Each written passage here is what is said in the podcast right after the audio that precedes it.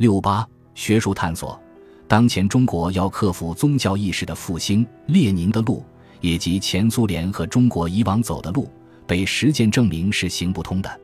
政治批判仅仅从反对迷信、提倡科学的角度宣传无神论，解决不了问题。但并不是说宗教复兴就是历史的必然，只有回到马克思。回到马克思的宗教批判思想，才能解释宗教意识在中国复兴的真正原因。根源不在科技不昌，不在愚昧迷信，而在于社会，在于人的处境不合乎人的本质的社会关系，扭曲了人性，使人产生了宗教感情及宗教需求。当前市场经济的盛行，带来物质文明的发展，促使中国人的思想的解放，起了一定的进步作用。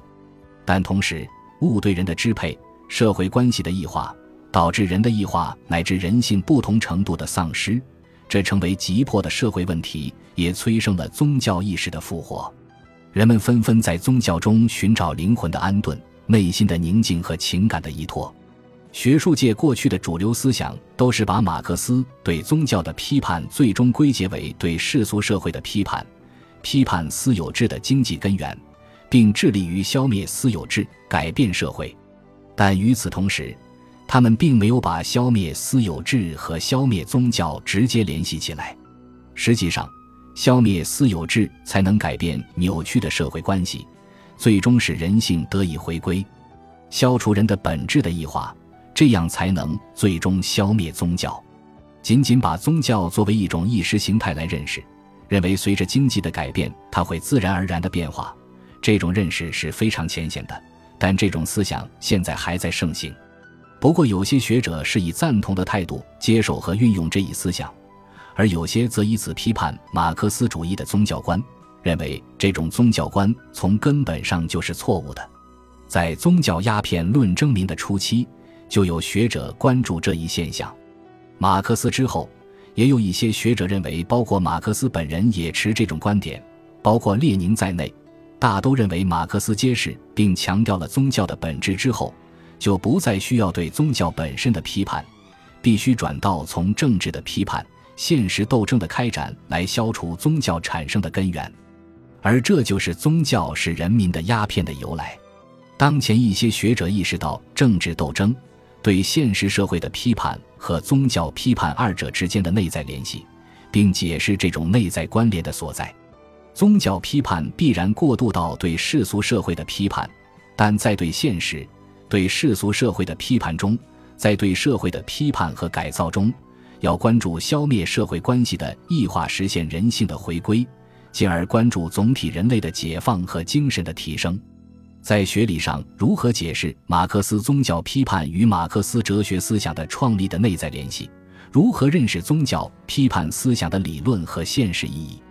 对于揭示上述所说的内在联系具有十分重要的意义。概括地说，在学术界有三种观点。第一种观点认为，哲学的革命性变革导致宗教批判的变革。这个观点的主要代表是舒桂峰教授等。舒桂峰认为，宗教是人的实践活动异化的产物，是社会意识形态的一个组成部分，而不是理性的产物。所以，马克思将宗教由纯理性领域引入社会生产领域。马克思实现人性观上的伟大变革，从感性物质活动的角度认识人性，并且感性物质活动具有主体性和能动性，这样实现了宗教批判的变革，确立了马克思在西方宗教批判的思想史上的伟大地位。对宗教的批判完成了从理性批判到实践批判的革命性变革的实现。马克思将人的感性活动理解为哲学革命性变革的出发点。人的本质及人的感性活动，由于私有制使得感性活动发生异化，于是产生了宗教。只有建立符合人的本质发展的类的生产关系基础之上的人的感性活动，才能建立属人的真实世界。所以。马克思将对现实社会的批判与人性的回归、现实中人的自由联系在一起。第二种观点认为，马克思的宗教批判思想具有重要的理论意义和现实意义。目前，多数学者认同这一观点，其中，主要代表是中青年学者王志军。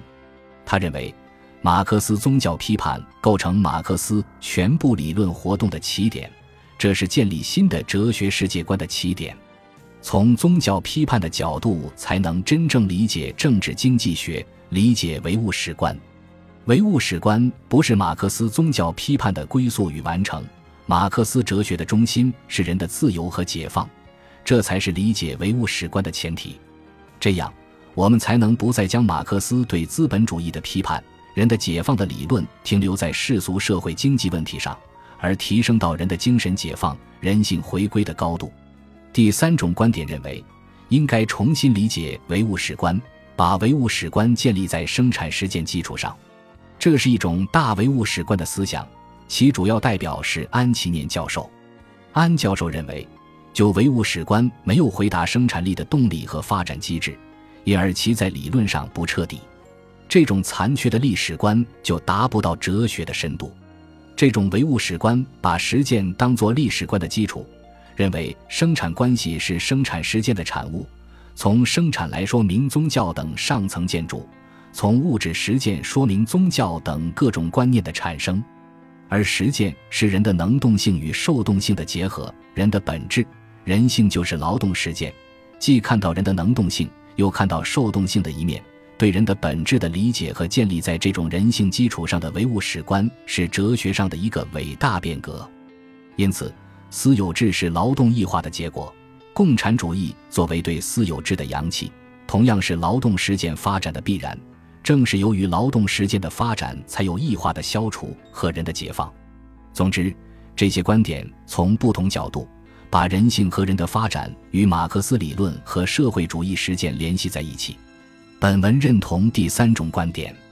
这一理论不仅看到了宗教批判在马克思哲学理论形成过程中的作用和地位，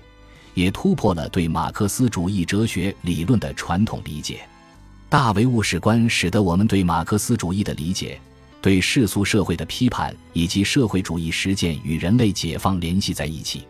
消灭扭曲异化的社会关系，才能克服人的异化，最终消灭宗教，并在消灭宗教的现实劳动实践中实现人的解放。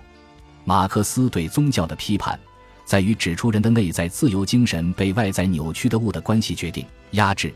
这使人的存在变成物的存在。仅仅关注世俗社会的经济根源，仅仅把马克思的唯物史观作为宗教批判的最终完成，这种看法如同马克思本人早已批判的路德新教改革一样，把人从外在的宗教中解放出来，是因为他把宗教变成了人的内在世界。